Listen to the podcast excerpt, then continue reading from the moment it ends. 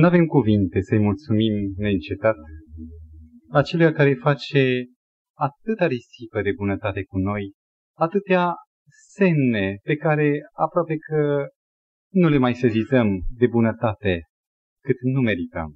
E o minune că trăim, că suntem în viață și că putem în orice vreme să aducem laudă și mulțumire lui Dumnezeu. Probabil același Duh a inspirat și alegerea cântării acestea de început, ca și subiectul din seara aceasta, care intenționăm să fie un subiect nu pentru cei prea obișnuiți cu Biblia, un subiect pentru acele suflete care privesc cum priviți o hartă a unei țări sau unui loc unde n-ați umblat niciodată. Și cineva vă povestește cum e, cât de frumos e, dar imaginația împletește priveliști posibile în timp ce simțiți neputința de a merge. Cam așa apare creștinismul, cam așa apare acest, această legătură, religie a Domnului nostru Isus Hristos. Aș dori să încep un microciclu, dacă va dura două sau trei veți, Domnul știe, care să aibă nu ca titlu, ci doar ca debut. O întrebare. De ce sunt creștin? De ce ești creștin? Dacă aș avea posibilitatea, dar nu am, aș da foaie de hârtie și creion la fiecare și v-aș ruga să specificați care e motivul pentru care sunteți creștini. De la cel mai mic până la cel mai încărcat cu zăpada anilor. Și sunt convins că fiecare ar spune un motiv real, dacă suntem sinceri, ați indicat spre mobilul care v-a aruncat în această cursă pe un drum atât de accidentat și cu atâtea surprize și obstacole. Îmi sună în ureche un motiv. Viața veșnică. Sunt creștin pentru viața veșnică. Nădăjduiesc în ea, sper că există, nu mă îndoiesc că este, de aceea sunt creștin. E incorrect? Deloc. Un alt răspuns. Sunt creștin pentru că dintre toate orientările de viață, singura care îți dă un sens pentru viața aceasta este creștinismul. Sunt creștin pentru că am prin aceasta un pol, un nord. Am convingerea că drumul pe care mă duce aceasta umple fiecare zi, până chiar la fiecare minut sau fiecare gest ori vorbă de-a mea, o umple cu sens. Eu știu de ce umblu pe pământ, nu umblu bătut de vânturi. Este un răspuns greșit? Deloc. Un alt răspuns. Cei care au suferit o durere de neexprimat în cuvinte și cineva de-al lor iubit se odihnește. Acesta poate mărturisi, sunt creștin, pentru un altul obiectiv al reîntregirii legăturii care a existat și va exista între cei iubiți. Este un motiv mare. Este un motiv fals? E biblic. Mă amintesc, eram odată într-o comunitate din București și într-o după amiază, înaintea începerii serviciului divin, un domn destul de în vârstă, era pensionar, cu o ținută clasică, era marcat de poverile și de întrebările lui, a apărut, l-am mai văzut de vreo câteva ori, și oprește pe unul din aceia care a crezut că îi pot da un răspuns. Din fericire, a întâlnit un tânăr medic aparținând acelei biserici. Și a întrebat, domnule, s-a prezentat și sunt evreu, fără niciun fel de reținere și nici nu-i cazul. Eu sunt sceptic. Aceasta a fost primul cuvânt din introducere. Și mă aflu în fața dumitale credincios. Eram martor al treilea, doar ascultat. Pentru ce ești dumneata creștin? Și mă amintesc de răspunsul academic, complet, total, care acoperea toată aria de întrebări, care atât a fost de complet încât mi-a rămas în minte. Și acesta răspuns din trei motive. Dintr-un motiv filozofic, dintr-un motiv moral și dintr-un motiv experimental. Și l-a dezvoltat. Probabil meditase el mai înainte încât avea răspunsul direct la el. Dar totul era viu, nu parcă ar fi citat o carte. Și spune filozofic, este singurul motiv sau singura viziune care corespunde cu calea logică corespunzătoare unui om, unei ființe conștiente.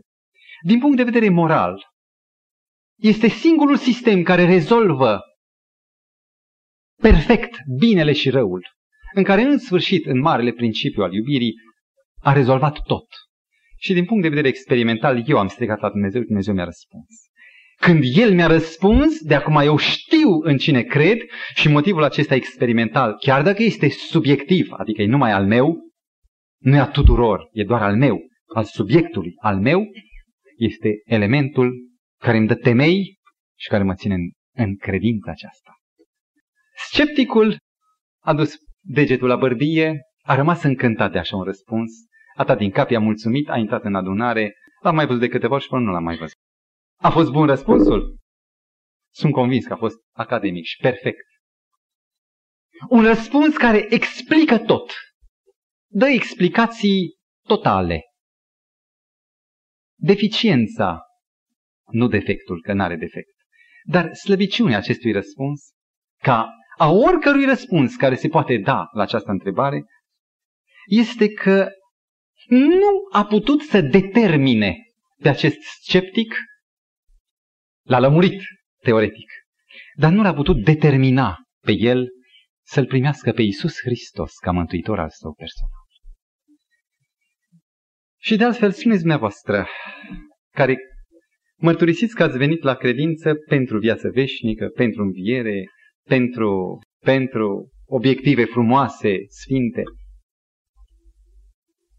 Ce ar putea oare să determine sau ce v-a determinat pe dumneavoastră? ca să deveniți un purtător al crucii, vă rog rețineți, nu un purtător a unei împletituri florale, cum poartă oamenii prin Hawaii, nu o coroană de admirație din partea lumii. Ce anume e în stare să determine pe un om ca dumneavoastră și ca mine să accepte în contra curentului acest drum spinos, cu colțuri care tai, cu hohote de batjocură, cu oprobiu, ce vă determină să fiți un purtător al crucii lui Hristos? Îmi dați voie să spun că niciunul din motivele care s-au spus până acum. Și n-aș vrea să vă răspund eu. De ce ai vrut să te faci mecanic? M-a întrebat cineva pe un tânăr mecanic la motiv. Mi-a plăcut. Tata m-a trimis la școală, nu mi-au plăcut. Eu am vrut să fiu mecanic. Mi-a plăcut. Am iubit profesia asta. De când eram copil, am vrut să fiu pe o locomotivă. Și acum sunt mecanic. Sau, de ce optezi să te căsătorești cu cutare? Omul ridică din numeri. Nu-ți dai seama, spune tatăl, că nu e o partidă bună, că are așa deficiențe, una, două, trei, cinci.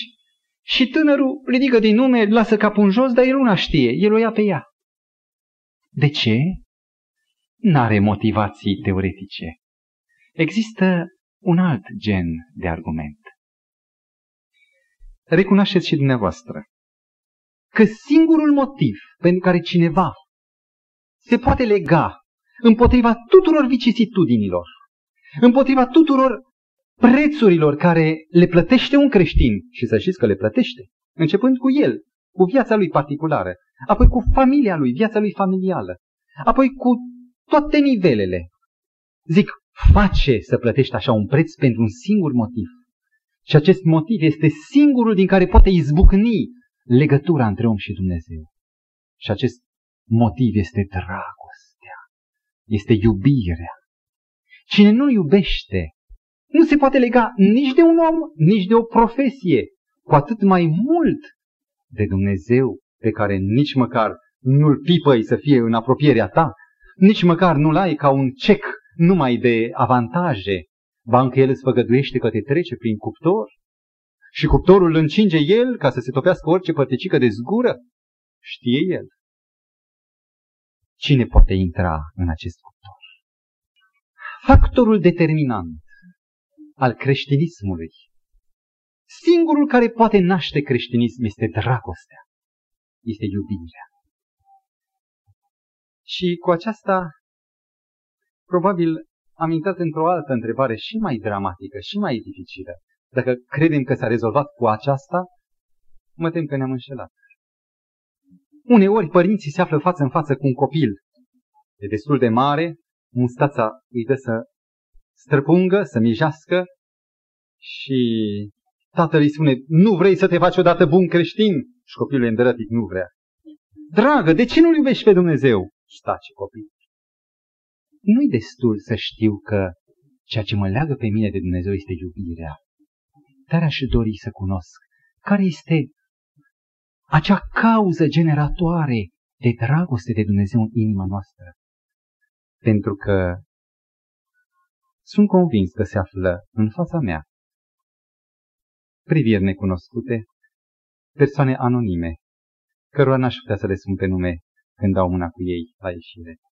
Și aceștia privesc încă în expectativă evenimentul creștin. Vă interesează și pe dumneavoastră, nu așa? Care este motivul care ar putea trezi dragoste? Dragoste. Dacă vreți răspunsul, trebuie să lăsăm puțin subiectul, să ne așezăm alături de drum, să scoatem un album despre om. Să cercetăm puțin condiția omului, pentru că în ceea ce suntem noi, în structura noastră, în condiția noastră de om, este un prim indiciu cu privire la resortul care poate trezi, poate degaja inima noastră către dragoste. Iată omul. Întotdeauna omul în hârtii pe foi anatomice n-are chip. Are doar un contur și e prezentat cu nevoile lui, cu particularitățile lui specific umane. Omul depinde de aer, depinde de apă. El ca să trăiască, el primește, e un captator, un receptor necurat. El nu poate trăi, vă rog rețineți, decât în măsura în care captează tot ceea ce îi trebuie pentru viață. Dacă îi lipsește ceva, de exemplu aer, apa sau alt element vital, sau dacă el nu mai e în stare să capteze cele ce sunt la dispoziția lui, aerul, apa, etc., să zicem că suferă de o deficiență metabolică și nu se asimilează anumite elemente nutritive. Deci ele sunt, dar el nu le poate asimila, el va pieri. Mai întâi bolnav, după aceea din ce în ce mai grav, până la moarte. Omul este un receptor. E prima lui condiție.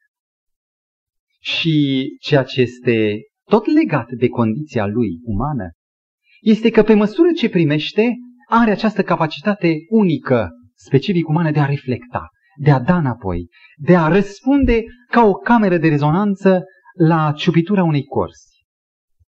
Secretul unei viori nu este sârma aceea de oțel, înfășurată sau neînfășurată în alte învelișuri, care este ciupită.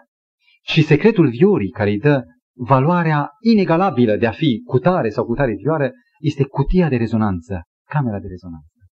Și omul, la rândul său, este o cutie de rezonanță, ceea ce primește, aceea și în mod spontan, natural, iese.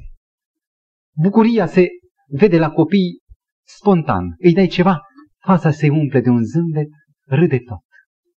Copiii nu se prefac, ei răspund. Vedeți, dacă am înțeles această condiție a omului, vom înțelege și care este originatorul dragostei, singura în stare să ne arunce pe calea creștină, să ne deschidă dragoste în suflet. Care este aceasta?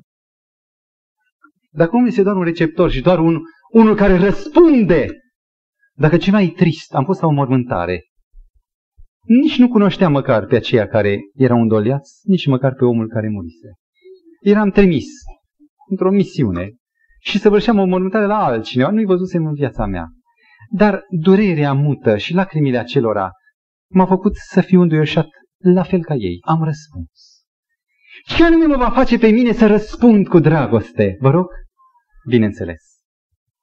Aici este marea lumină pe care trebuie să o descoperim în seara aceasta și poate seara viitoare.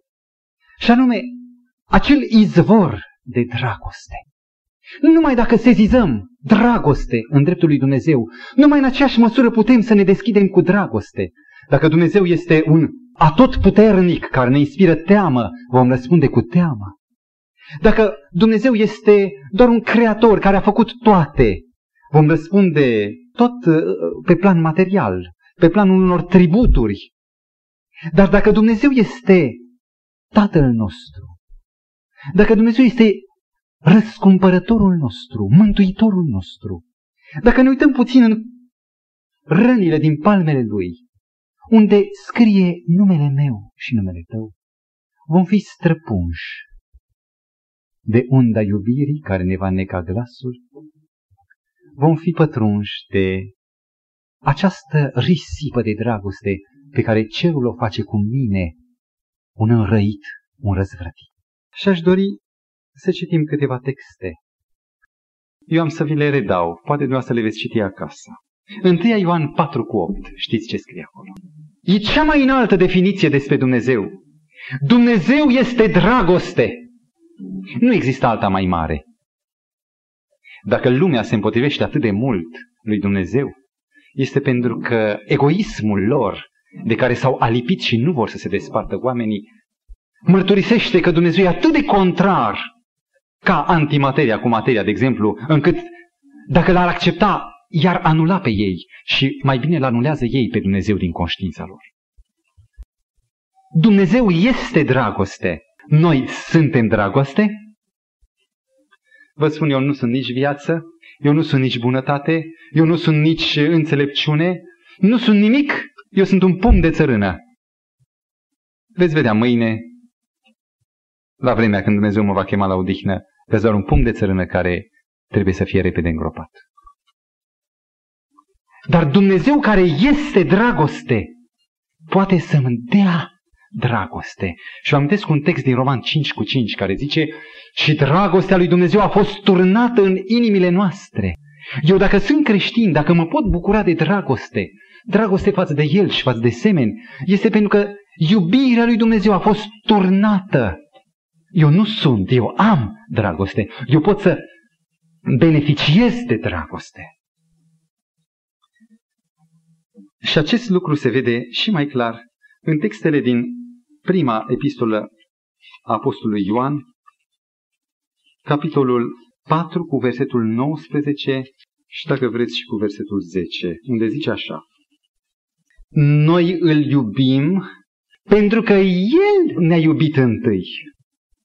Acesta e singurul motiv pentru care noi iubim pe Dumnezeu, pentru care putem ajunge să iubim. Pentru că recunoaștem și înțelegem că El mai întâi ne-a iubit. Iar în versetul 10 spune, și dragostea stă nu în faptul că noi am iubit pe Dumnezeu. Sublinează aceeași idee în alte cuvinte mai larg. Ci în faptul că El ne-a iubit pe noi și a trimis pe Fiul Său ca jertfă de ispășire pentru păcatele noastre. Iubiți frați, recapitulăm. Singurul motiv pentru care cineva este creștin poate fi doar iubirea de Dumnezeu. Și unicul factor generator de dragoste de Dumnezeu este înțelegerea iubirii Tatălui, primei iubiri, a proto-iubirii, care mai întâi se adresează către noi, iar noi doar ca o oglindă îi răspunde. Vă dați seama dumneavoastră, și acum înțeleg și eu mai multe, de ce cel mai mare atac pe care cel rău, ofensivă, îl deschide împotriva lui Dumnezeu nu este asupra unor atribute secundare, ci atacul principal este asupra dragostei. De exemplu, atunci când oamenii spun Dumnezeu, nu e drept. Pe unul binecuvintează, îl apără, pe altul nu îl apără. Unde e dreptatea lui? Ce se află în dosul acestei acuzații? Nu e drept. Ce se află de fapt? Pe unul așa și pe celălalt altfel n-are dragoste. Iubirea e deficientă. Atunci când alții zic, Sfințenia lui Dumnezeu e atât de înaltă încât nu e pentru noi, nu se potrivește cu noi. De fapt, în dosul acestei acuzații că neprihănirea lui Dumnezeu era bună pentru îngeri și pentru Isus, nu pentru noi păcătoși. De fapt, ce se află în dosul acestei acuzații? Dumnezeu nu e iubitor. Că dacă ar iubi, ne-ar da o dimensiune potrivită nouă, legea lui prea grea, nu e bun, nu e iubitor Dumnezeu. Sau atunci când Nu ne convine felul în care Dumnezeu conduce destinele vieții noastre. Și acuzăm de călăuzire stângace. De fapt, ce acuzăm în fond? Vedeți că toate acuzele merg spre punctul acesta, care este trăsătura fundamentală a lui Dumnezeu, din care ies toate celelalte, și anume dragostea lui Dumnezeu. Mă amintesc de o poezie în limba franceză care se intitula Si j'étais Dieu, adică Dacă aș fi fost Dumnezeu. Sau Dacă aș fi Dumnezeu. Era o poezie frumoasă, nu pot spune duioasă, dar toate strofele începeau așa. Dacă aș fi Dumnezeu, aș face ca mama să nu mai plângă după copilul ei. Aș face ca copilul să rămână totdeauna un fiu iubitor și ascultător, dacă aș fi Dumnezeu. Strofa a doua. Dacă aș fi Dumnezeu, aș smulge diamantele din ochii celuia care urlă de durere. N-aș nimici spitalele și cimitirele dacă aș fi Dumnezeu. Și continuă mai departe. Știți ce vrea să spună poezia aceasta? Acuză directă la adresa lui Dumnezeu. Că adică Dumnezeu nu numai că nu e ca un zeu, ca un Dumnezeu, dar nu e nici măcar cât mine, un om păcătos. Că dacă eu aș fi, cam așa gândește omul. Atac direct asupra dragostei lui Dumnezeu.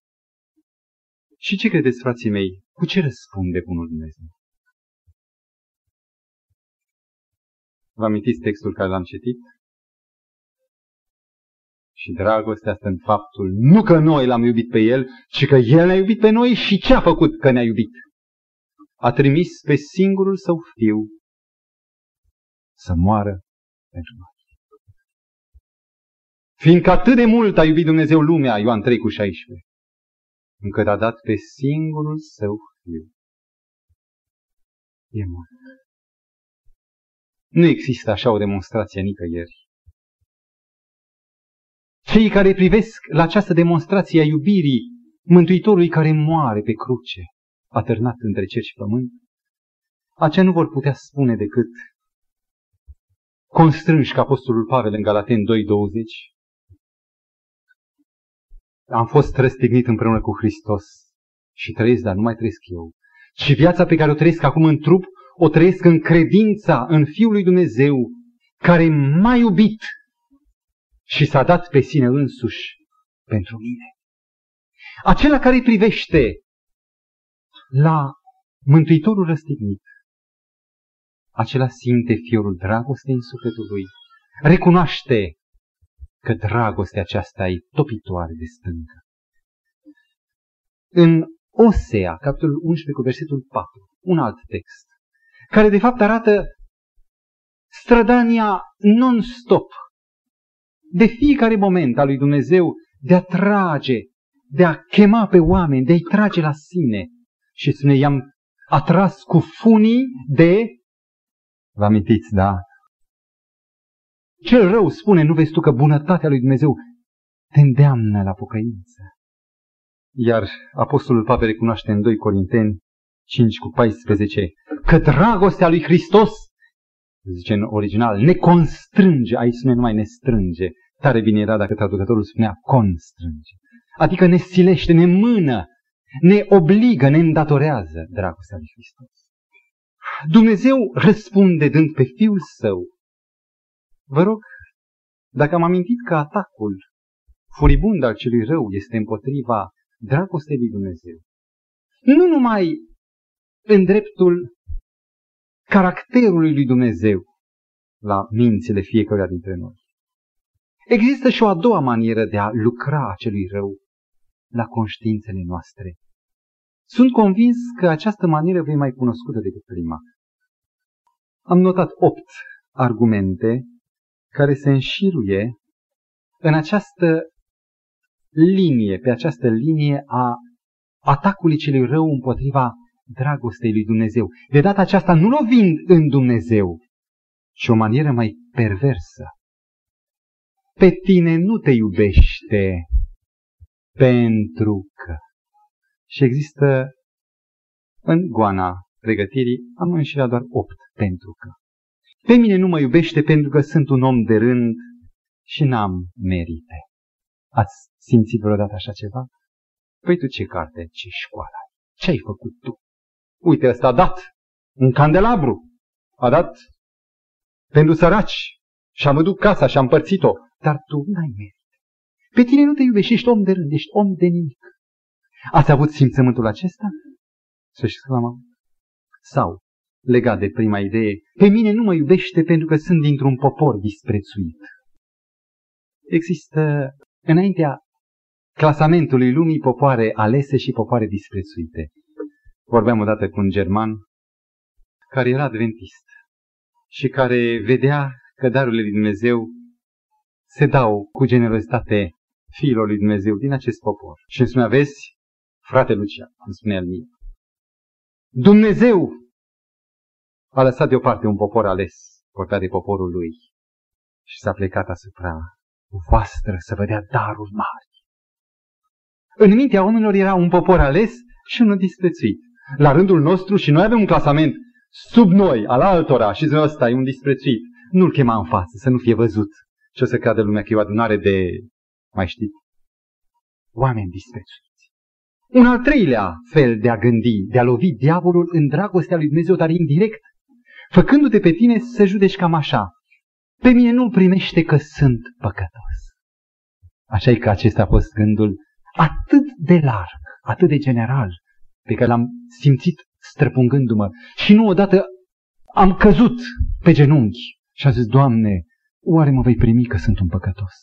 Și poate n-am avut simțământul că mă primește, tocmai pentru că eram prea magnetizat, eram prea îndobitocit de simțământul păcătoșenii mele. Sau, pe mine nu mă primește că sunt slab, n-am voință. Atâtea ori am vrut și n-am putut, sunt slab, am căzut. Sau, pe mine nu mă primește că n-am credință, ă, ferice de voi, dar eu n-am credință. Eu aș vrea, dar nu cred, n-am credință. Prin aceasta nu este tot o lucrare și o lovitură a celui rău împotriva dragostei de Dumnezeu, care iubește discriminator, pe unii da, pe alții dacă n-au. Un alt fel, nu mă iubește pentru că am temeri de renunțări, eu mă tem să renunț la unele lucruri și el nu mă primește așa, trebuie mai întâi să devin, nu știu cum, să nu mai am fricile astea în mine. Un alt mod. Sau pe mine nu mă iubește pentru că eu mă tem de oameni, mă tem de părinți, mă tem de cei de care depinde pâinea mea. Dacă Bunul Dumnezeu ne ajută, am vrea să luăm rând pe rând aceste argumente, care de atâtea ori au, au avut efect în inima dumneavoastră și au spus, ce să cauți băi la adventiști? Ce să cauți la adunare? Păi nu-ți dai seama că ești un păcătos. Dar uite de la tine cum arăți. Ești un om disprețit. Oamenii toți, cei din adunare, vin în cămașă albă, în cravată și tu vii așa ca un om de pe stradă. Nu intra. Sau ai băut. Ești păcătos. Toate acestea trebuie să sară în aer prin viziunea crucii, prin marea iubire a lui Dumnezeu. Să luăm primul argument și să dezvoltăm cât ne va ajuta Bunul Dumnezeu în această seară. Pe mine nu mă iubește că sunt un om de rând. N-am merite. Această meditație pe care nu spunem în fața altora, în fața altora dorim să apărem ca niște oameni respectabili, ca niște oameni care avem totuși niște merite de cinste, de bun simț, de respect de sine, de alții. Acest fel de a gândi, această cugetare pe care zic o ținem doar pentru noi, se naște din concepția omenească a raportului dintre un împărat și un supus, dintre un stăpân și un serv. Vă rog, în fața împăratului, poți să vii oricum? Sau dacă vii, poți să vii cu ale tale? Imaginați-vă când Nemia se afla în fața împăratului și când împăratul s-a uitat la el și a spus, de ce ți-e fața tristă?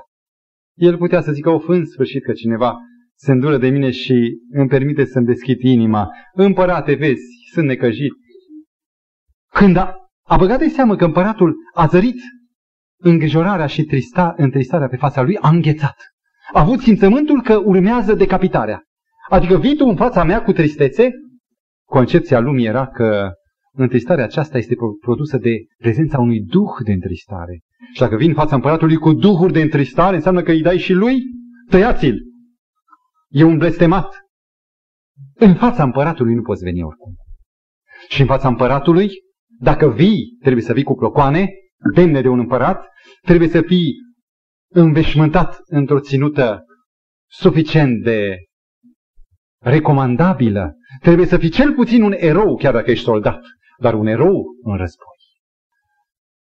Dacă viziunea aceasta a relației dintre oameni, stăpân și sclav, naște simțământul disprețuirii din partea lui Dumnezeu, aceasta trebuie să ne fie clar în minte că este o viziune păgână. În Scriptură spune în 1 epistola lui Ioan 5 cu 19, lumea zace în cel rău. Și viziunea este dintr-o lume a păcatului. Înaintea lui Dumnezeu nu există aceste raporturi. Și dumneavoastră cât valorează un suflet. Am o experiență care o voi relata. Să vedeți numai cât de mult prețuiește unul din aceia care poate mănâncă oameni. Cât prețuiește un suflet. Faceți o egalitate. Dacă Domnul Hristos a murit pentru ca cine să fie mântuit? Oricine. Puneți în talerul din dreapta dumneavoastră, puneți pe cel mai nenorocit și decăzut om. Iisus Hristos egal mântuirea acestuia. Cât valorează acesta? Cât sângele scump al Domnului nostru Iisus Hristos. Mi-amintesc textul din Deuteronom 10 cu 17 și 18. Chiar ar merita să îl citesc integral. Este un text mare. Și nu uitați, textul acesta se află în Vechiul Testament, despre care, în mod tradițional, creștinul popular zice că Vechiul Testament nu are iubirea. Noul e cu iubirea, vechiul e cu legea. Ca și cum legea n-ar fi expresia dragostei, ca și cum Dumnezeu a schimbat, s-a travestit din Vechiul formă în Noul Testament. Ascultați ce spune Dumnezeul veșniciei în cuvântul său, care e în Deuteronom 10 cu versetul 17 și 18. Căci Domnul Dumnezeul vostru este Domnul Dumnezeilor, Domnul Domnilor, Dumnezeul cel mare, puternic și înfricoșat. E un împărat, așa e că e declarație de împărat aceasta. Monarhul suprem, Domnul Domnilor, Dumnezeul Dumnezeilor, împărat atotputernic. Și să vedeți cum continuă această uh, corecție cu privire la ținuta imperială a lui Dumnezeu, care nu caută la fața oamenilor și nu primește daruri, care face dreptate orfanului, celui care e disprețuit, și văduvei, celei disprețuite, și care iubește pe străin, care nu are nicio recomandare. Uitați, în adunarea aceasta am uitat la ora actuală câțiva, câteva persoane, probabil, nu știu unde și cum sunt, nu le-am detectat, capetele sunt multe, probabil și câțiva care au spus intru și eu de prima dată, sunt străini printre ei. Imaginați-vă că Dumnezeu vorbește acum direct acestora zicând, care îi face dreptate orfanului, care iubește pe străin și îi dă hrană și îmbrăcăminte. Acest Dumnezeu, numit Dumnezeul Dumnezeilor și Împăratul Împăraților, nu privește la fața omului. Nu privește la înalți și coborâți. La el toți au valoare. Iar Domnul Hristos ca să desăvârșească această adâncă învățătură în mintea celor care zic, sunt un om disprețuit, eu n-am nimic, n-am carte, nu e pentru mine. Aceștia să se uite la istoria slăvitului Fiu al lui Dumnezeu, care se naște într-un grașt. Știți ce e grașt? Care trăiește într-o umilă familie, care învață nu o profesie, ci o meserie. Tu ce ai vrea să fii? Toți vor ingineri, doctor, profesor și alte. Cine ar vrea să fie tâmplar? Și că construcă pe șantier. Iisus așa a fost. Un om umil. Un om nu cu titlu. Unul care poate să demonstreze sfințenie în rindeaua care alunecă și taie drept. A chemat în jurul său ucenici, nici unul cărturar, unul singur a reușit la completarea numărului săinte și el era Iuda, singur care nu trebuia să vină. Restul au fost toți pescari, au fost oameni lepădați, Vameș, unul dintre ei. Împotriva Domnului Hristos se spunea, Matei 9 cu 11, învățătorul vostru mănâncă cu păcătoși și cu vameșii. Cei disprețuiți în prezența Domnului Hristos se simțeau bine. Aceasta e adevărata sfințenie, care nu înalță un standard, ci înalță dragoste. Vă rog, rețineți, noi suntem creștini. Multe ori zicem, acum în fața lumii să fii sfânt. Și sfințenia lung, noastră e atât de lungă, atât de rece. Un lucru să fie o sfințenie caldă care să atragă pe cei din jur. Așa cum a fost a Domnului Hristos. Și apoi se duce să predice la păgâni, la samariteni. În Ioan 4 cu 40 spune că Domnul Hristos a intrat într-un sat samaritan și a stat trei zile la ei. A mâncat la masă cu ei. A învățat pe ucenici care erau unii farisei și încă farisei înguști să se lepede de toate, să mănânce din același blid cu păgânii. Acesta a fost Domnul Isus Hristos, care a spus în fața mea nu există apreciat și disprețuit. Toți sunt egali. Nu uitați că aceasta se naște, această constatare, în mod special, ca și dragostea, în urma unei relații personale. Dacă tu care te simți disprețuit și de jos, te apropii de acest Dumnezeu plin de iubire, vei descoperi în urma unei relații personale cât de aproape este El de orice om, cât de jos sau disprețuit ar fi El. Permiteți-mi să vă redau o experiență. Dacă Dumnezeu ne ajută, o voi redau și pe a doua. Am citit-o într-o mărturie misionară excepțională. Purta titlul Chipul din nori. Cred că nu v-am spus. O povestește misionarul Moia, care a lucrat ani de zile în Noua Guinee. Noua Guinee, o insulă de oameni jumate sălbatici. Pe platoul Karimui, un anumit platou foarte la înălțime, toată insula e vulcanică și are creste înalte, platouri înalte, trăiește un popor care nu cunoaște încă civilizația. Cu toate că este o insulă nu foarte mare, Noua Guinee, deși destul de mare, n-a fost evangelizată pentru că oamenii se ocupă prea mult de aparate, de uh, pinioane, mai mult decât de suflete. Și acest misionar Moia a ajuns destul de târziu, prin 75 pe acest platou, 1975, și spune contactele lui au fost unele de prima vedere. A fost primul loc alb. Unii dintre ei văzuseră mergând în porturi sau cumpărându-și stambă, dar majoritatea din trib, care erau triburi sedentare, locuind doar în locurile acelea unde au pomenit toate, de la început, nu văzuseră încă om alb. Primele contacte timide, femeile care erau în uh, sat, bărbații la muncă, s-au ascuns toate, adunându-și copiii de prin coclau în colibe și n-au ieșit deloc afară. Când au venit bărbații, doar cei care erau mai experimentați au ieșit și au vorbit cu cei doi. Era un băștinaș convertit, care era tălmaciul și era misionarul Moia. Și spune că cu greu, cu greu au acceptat după câteva zile de izolare și de observare la rece, să accepte prezența lor și să asculte prin tălmaci prezentările lor. În clipa în care au acceptat într-o bună zi, mai întâi bătrânii, apoi femeile și copiii s-au strecurat și ei mai prin față. Misionarul Moia a luat acele uh, role, acele uh, tablouri pe care le pliază și le dă unele peste altele într-o desfășurare a istoriei biblice. Viața lui Isus. Și a început cu Isus, cu magii. Vă dați seama, n-au văzut poze colorate în viața lor. Și acum se uitau toți răpiți. Și la un moment dat apare într-o mărime destul de mare, impresionantă, chipul Domnului Hristos vorbind despre Fiul lui Dumnezeu. Și în timp ce misionarul Moia vorbea de Fiul lui Dumnezeu, al Dumnezeului cel mare care pe acoperiș, care a coborât pentru noi. În al doilea rând, în rândul oamenilor cu greutate, un bătrân ridică mâna, tribul tace. Se uită la el, se ridică în picioare vine în față lângă predicatorul Moia și spune, poporul meu, era unul din șefii, din bătrânii de tri. Omul acesta spune adevărul.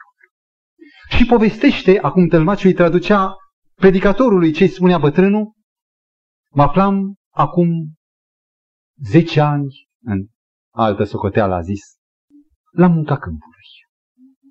Era în sezonul limită dintre sezonul fără ploi și sezonul ploilor. Atunci când oricând te poți spomeni cu o rupere de nori subită. Și eram eu cu căpăliga mea săpam pământul fertil.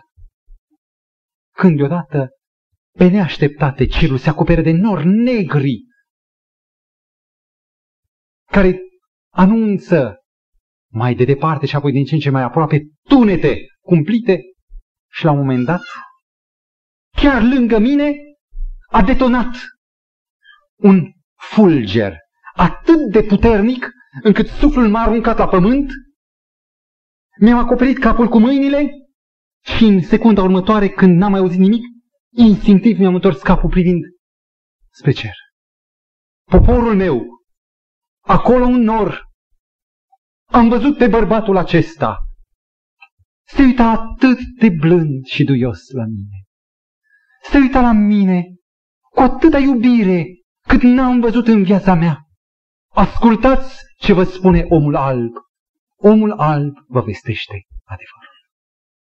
Popor disprețuit, omul acela, poate într-o vreme, mâncase și oameni. Era unul din aceia care dansa dansurile diavolului, care se vopsea și punea pene în nas și juca. Acesta era cel mai ultimul om, un antropofag. Om disprețuit nu există.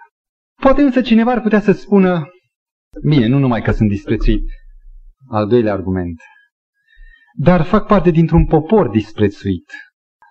Atunci să vă amintiți de poporul pe care l-a ales Dumnezeu. Era cel mai mare, cel mai puternic și frumos?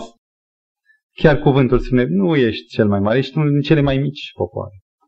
De ce l-a ales Dumnezeu pe Israel? Deuteronom 7 cu 8. Prindeți tare ideea.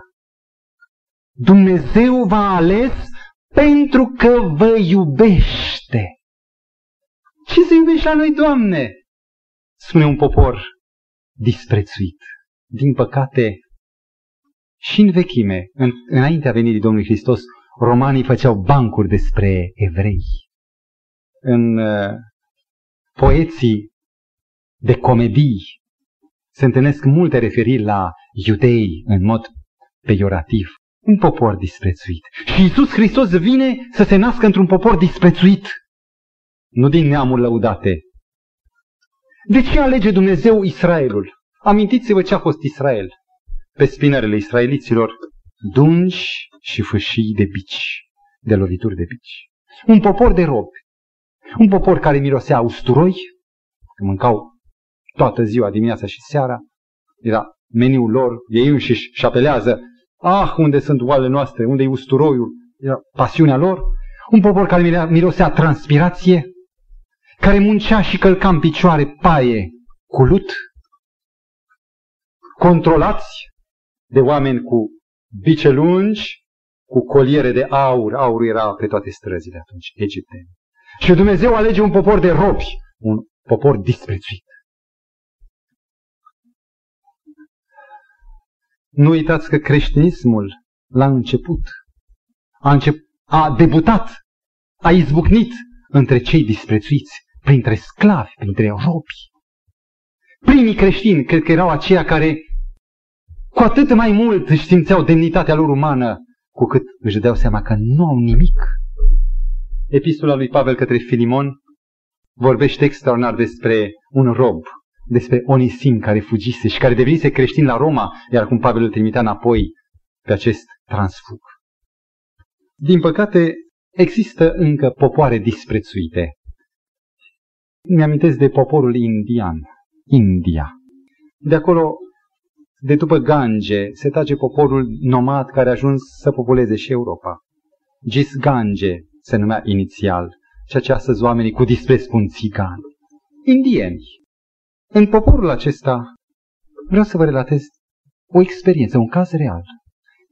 A unuia care trăiește într-un popor disprețuit. Într-un popor care este condamnat la foame, la neștiință, la mizerie, datorită unor inegalități pe plan general, global.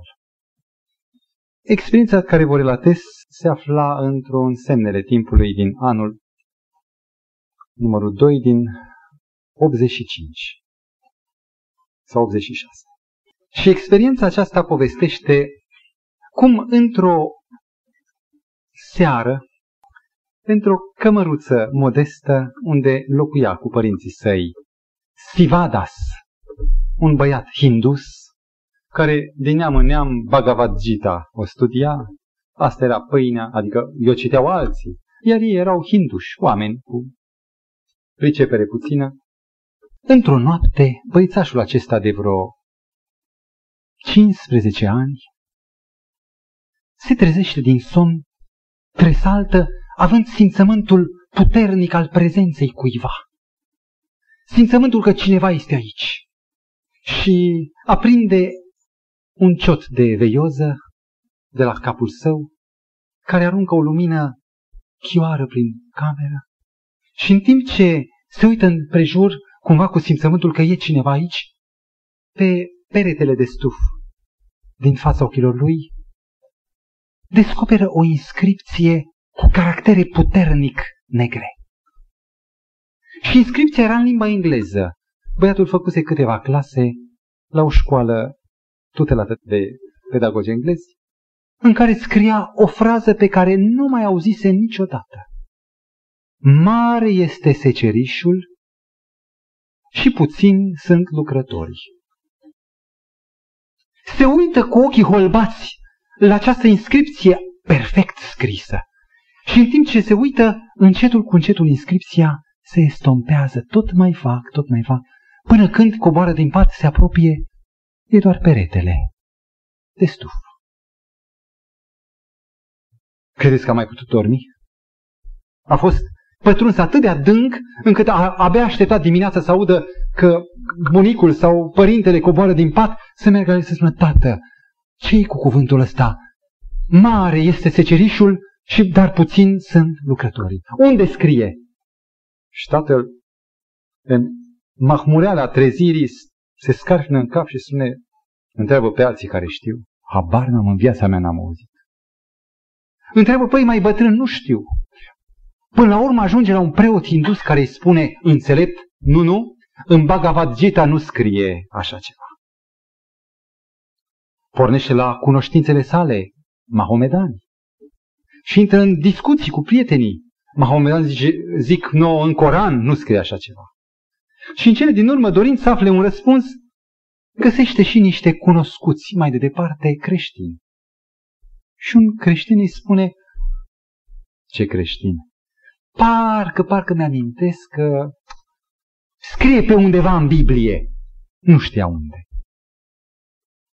Și băiatul, când a auzit că este o sursă, o rezolvare, și adună ultimii bani, ultimele parale care le avea, completează suma, merge să cumpere o Biblie, o cumpără, o ia și șchiop, cum știe el, să citească, cercetează și o ia de la Geneza. Caută Geneza, nimic, Exodul. Vă dați seama cu ce pasiune căuta să rezolve această enigmă care pusese pe sufletul său o povară de nedescris. Ajunge la împărați, la proverbe, ajunge la Evanghelia după Matei și la capitolul 9 cu versetul 37-38 apare acest text pe care îl rostește Domnul Hristos. Mare este secerișul, dar puțin sunt lucrătorii. Rugați pe Domnul secerișului să scoate lucrători pentru secerișul său. Cum Pio de bucurie arată părinților, a găsit textul acela. Părinții știau de vedenia care au avusese. Dumnezeu ne cheamă secerători, să fim la secerișul lui secerători. Ei, trebuie se schimbă. Ascultă, fecior, spune tatăl. Bunicul tău, hindus, bun hindus. Eu, bun hindus. Dacă aud că tu te schimbi și vrei să te faci creștin, cu noi ai terminat.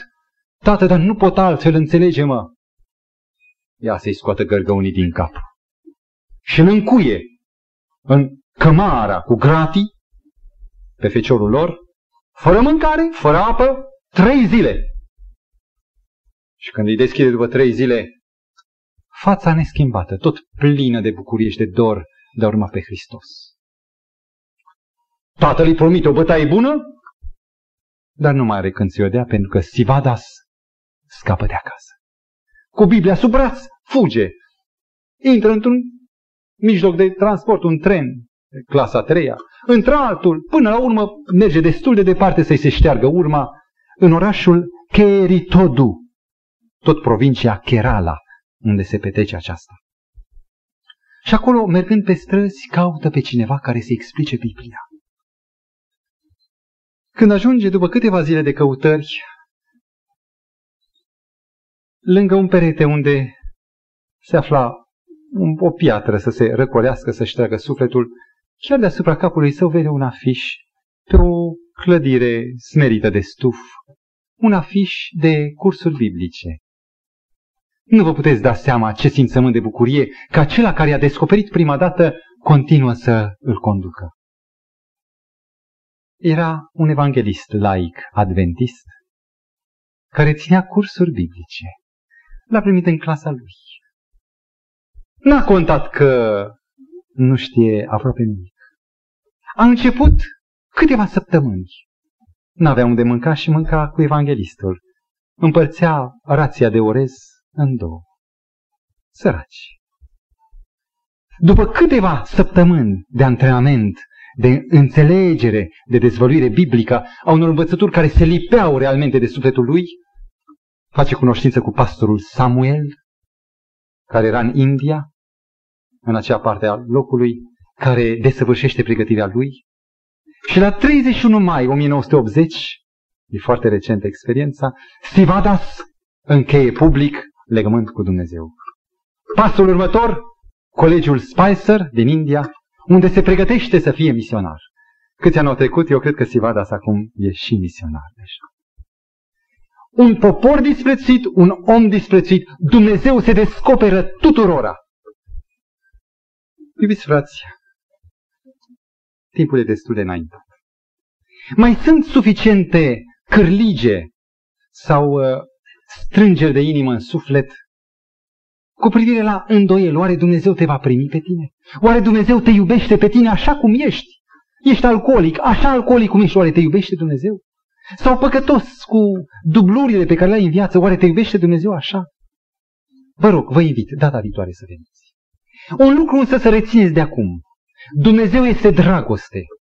Și dacă noi nu iubim decât dacă ni se arată dragoste, răspundem întotdeauna, numai așa iubim noi, dacă ni se deschide dragostea de către cineva. Numai atunci răspundem la dragoste. Aceasta e trăsătura oamenilor păgâni, păcătoși, oameni limitați cum suntem noi. Dumnezeu nu e om. Dumnezeu este dragoste. El nu iubește pentru că noi l-am iubit sau pentru că noi îi dăm ceva sau pentru că noi merităm. El iubește pentru că nu poate altfel. Și el iubește pe absolut oricare om. Se coboară la cel din urmă căzut în prăpastie. Îi arată dragoste și cu funii de iubire, cu cordaje, cu liane de dragoste, ne trage către el, ne cheamă la el. Pentru că nu poate să suporte ideea să trăiască veșnicia fără tine și fără noi. Mă opresc aici. Facă bunul Dumnezeu ca plecând de aici să avem în fața cugetului și în fața ochilor noștri nu un Dumnezeu al unei sfințenii reci.